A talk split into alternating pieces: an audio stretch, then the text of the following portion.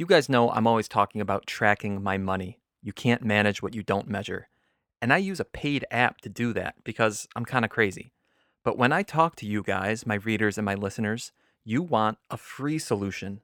You want something that links to your personal accounts and tracks your net worth. You want something that has analysis tools and a personalized plan for you. And you want real wealth management advice. The free answer is personal capital. Personal capital is an awesome tool, and it is hard to believe that it's free. And the world agrees. Year after year, Personal Capital is recognized as a best in class budgeting and tracking tool. And that's why I feel good about being affiliated with them. So if you want to start getting your finances in order and you want to do it for free, start with Personal Capital. Here's how go to the show notes, click on that link, and let them know that the best interest sent you, and start your free account today. That's Personal Capital, your all in one free personal finance tool.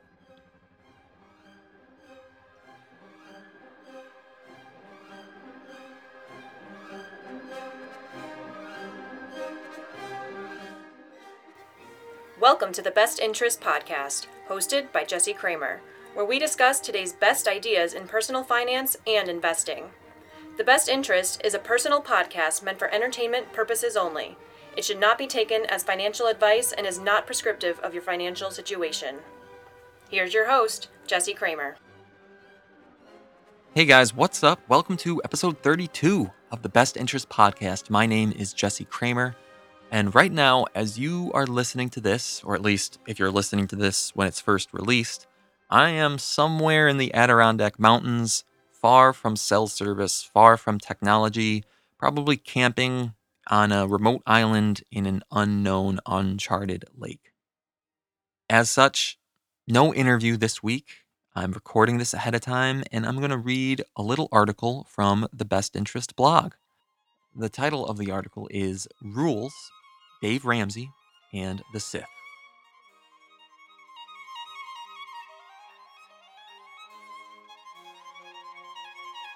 Rules.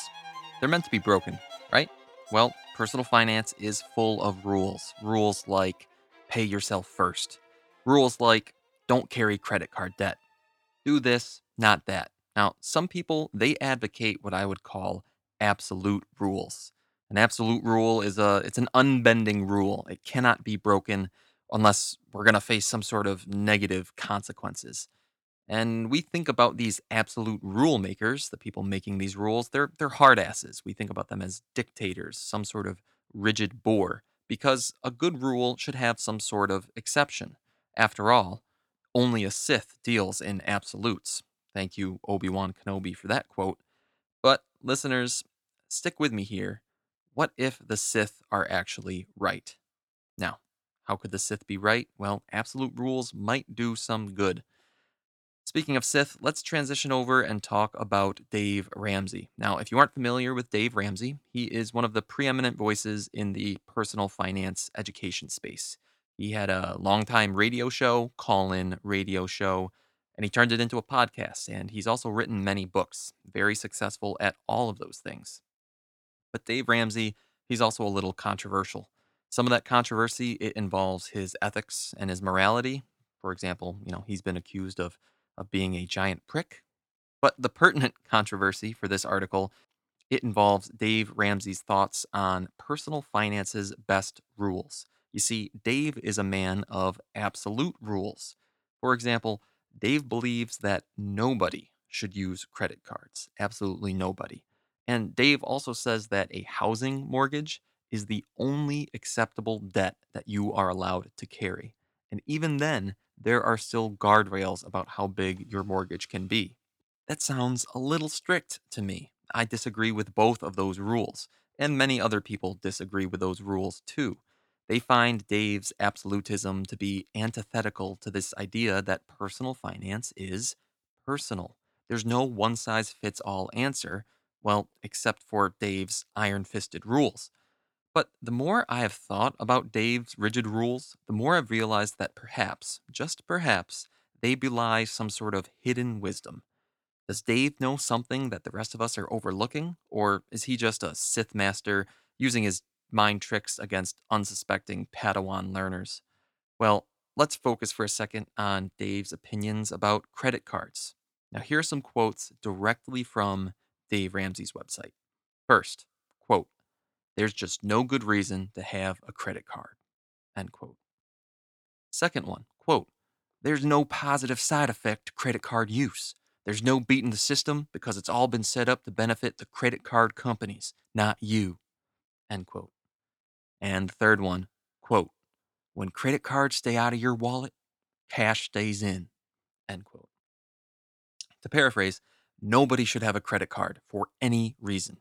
Now, that is a controversial opinion, and it's certainly an absolute opinion. There is no room for exception in Dave's mind. And it's easy to poke holes in Dave's logic. You see, just think about credit card programs with miles and points and cash back. They yield benefits to credit card users. As long as someone is responsible enough to avoid credit card debt and to spend wisely, their credit card is a tool that they can benefit from.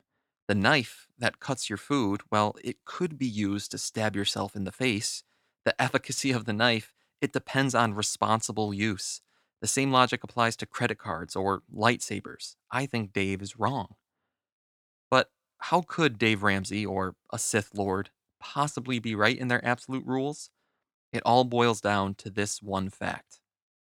When you allow for exceptions, too many people will falsely believe that the exception applies to them. I'm going to repeat that one more time. When you allow for exceptions, too many people will falsely believe that the exception applies to them. Yes, we are all unique individuals. That's why it's so hard to fathom that any subjective rule could be so comprehensive as to apply to all of us. Rules need exceptions because we're all unique. Just like Margaret Mead said, though, always remember that you are absolutely unique, just like everyone else. You see, humans can be too quick to assume that their uniqueness qualifies them as an outlier. It doesn't. Your uniqueness, it's just kind of like everybody else's uniqueness. It does not excuse you from rules that you don't like. It does not excuse you from rules that you disagree with, nor does it excuse you from rules that you find difficult to follow. Most rules will still apply to you, even though you are a unique person. If you falsely believe that an exception applies to you, then you might end up breaking a rule against your best interest. Thus, as rule creators or as rule suggesters, we're faced with a catch 22. If we create an absolute rule, it will likely be out of touch with reality. So we should make an exception to that rule, right? Well, but then the exception, it could end up hurting more than it helps. Now, what do I mean that it could hurt more than it helps? Well, here are a couple quick examples. Don't try heroin. Wow, look at brave Jesse. First, he's defending Dave Ramsey, then he's defending the Sith, and now he's condemning heroin. But seriously, don't try heroin, guys. I know this might be an outlandish example, but I really do think it'll drive the point home. If I were to create an absolute rule and an exception to the rule about heroin use, they might read something like this The absolute rule nobody should ever use heroin. But then there's an exception. For a very, very small minority of individuals, heroin use can be a reasonable part of their normal lives. And I'll link in the show notes some medical research backing up that claim. So you see, which rule is technically more true? Believe it or not, it's the exception. But which rule does the most good for the most people? The absolute rule. The absolute rule, I know, it's more untrue, but it's also more helpful. If I'm addressing an audience like you guys, and I want to help that audience, I'm going to say, don't be stupid, guys. Say no to heroin use. There's no exception to that rule. That is the rule to live by. Allowing for one person to successfully pursue the exception is not worth it if a dozen people attempt the exception and fail and become addicted and die or whatever. That's the utilitarian thing to do here. It doesn't take a, a Mandalorian to know that this is the way. Next example you should budget. So we're going back to personal finance here. We're going to look at budgeting, one of our favorite personal finance topics. And to start off this argument, here's a cool little factoid only 30 to 40% of American households maintain a budget. If I wanted to fix this problem, I'd start with an absolute rule about budgeting. That absolute rule would be 100% of people should maintain a budget. But the real truth is that many people are naturally frugal and thrifty. Maybe maybe 20% of the population falls into this frugal thrifty bucket. And these people would be wasting their energy by maintaining a budget. They don't need to budget. They're already frugal enough. They don't need to budget. So I should add an exception to my rule, and that would read something like 80% of people should be maintaining a budget in their lives.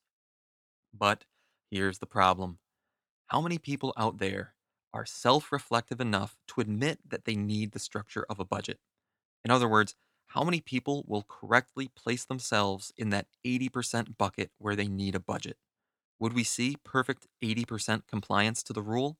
Well, I think we all know the answer here. There are tons of people out there who are going to falsely believe that they possess the requisite thrift to forego budgeting. They're going to overestimate their own discipline. They're going to see themselves as unique outliers to the rule when we know they're not really that unique. Exceptions are like self imposed Jedi mind tricks. Our brains are deceiving our own brains. So when we create such a rule, we have this trade off to make. We have to pick the lesser of two evils. Evil one is that we tell 20% of the population that they need a budget when in reality, we know that they don't need a budget. But evil two is that we allow some unknown percentage of the population to convince themselves that they are unique enough that they don't need a budget, when in reality, those people do need a budget. So, since only 40% of the population uses a budget, I'd wager that the other 60% of the population they believe that the non-budgeting exception applies to them. You know, when you give someone an inch, they take a mile. If we give people the option that they might be the exception to the rule, they are probably going to do the easiest thing they can, which in this case is believe that budgeting doesn't apply to them. Now, so far, I've glossed over one pretty important aspect about absolute rules. Namely, absolute rules, they do not permit free will or freedom of choice. And that fact alone makes many people cringe. So let's go back to the budgeting example. At the end of the day, it's your choice whether you actually budget or not. It's really none of my business whether the choice you make serves your best interest. Of course, I want to help you guys. I want to do what's best for you guys, but I won't ever force someone to follow me. Thus, we see arguments between personal finance pundits who have the same goals, right? Everybody's goal is to help people, we see different experts arguing over these small differences, you know, whether all people should budget or whether 95% of people should budget or whether 80% of people should budget. Those are relatively small differences that end up causing these arguments. It's a textbook example of Sigmund Freud's narcissism of small differences.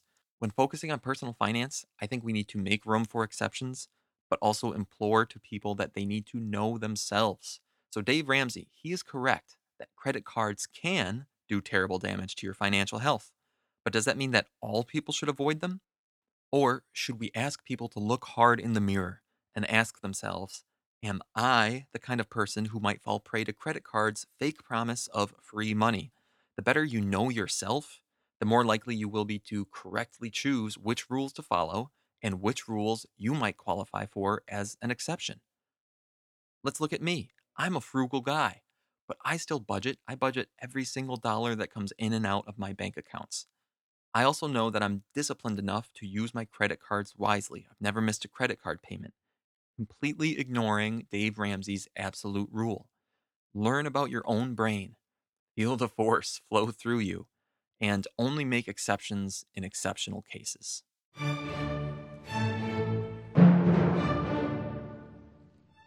That was an article from the Best Interest blog called Rules, Dave Ramsey, and the Sith. If you want to reach out to me, my email is jesse at bestinterest.blog. You can find me on Twitter, where my username is bestinterest underscore JC, and on Instagram, the underscore best underscore interest.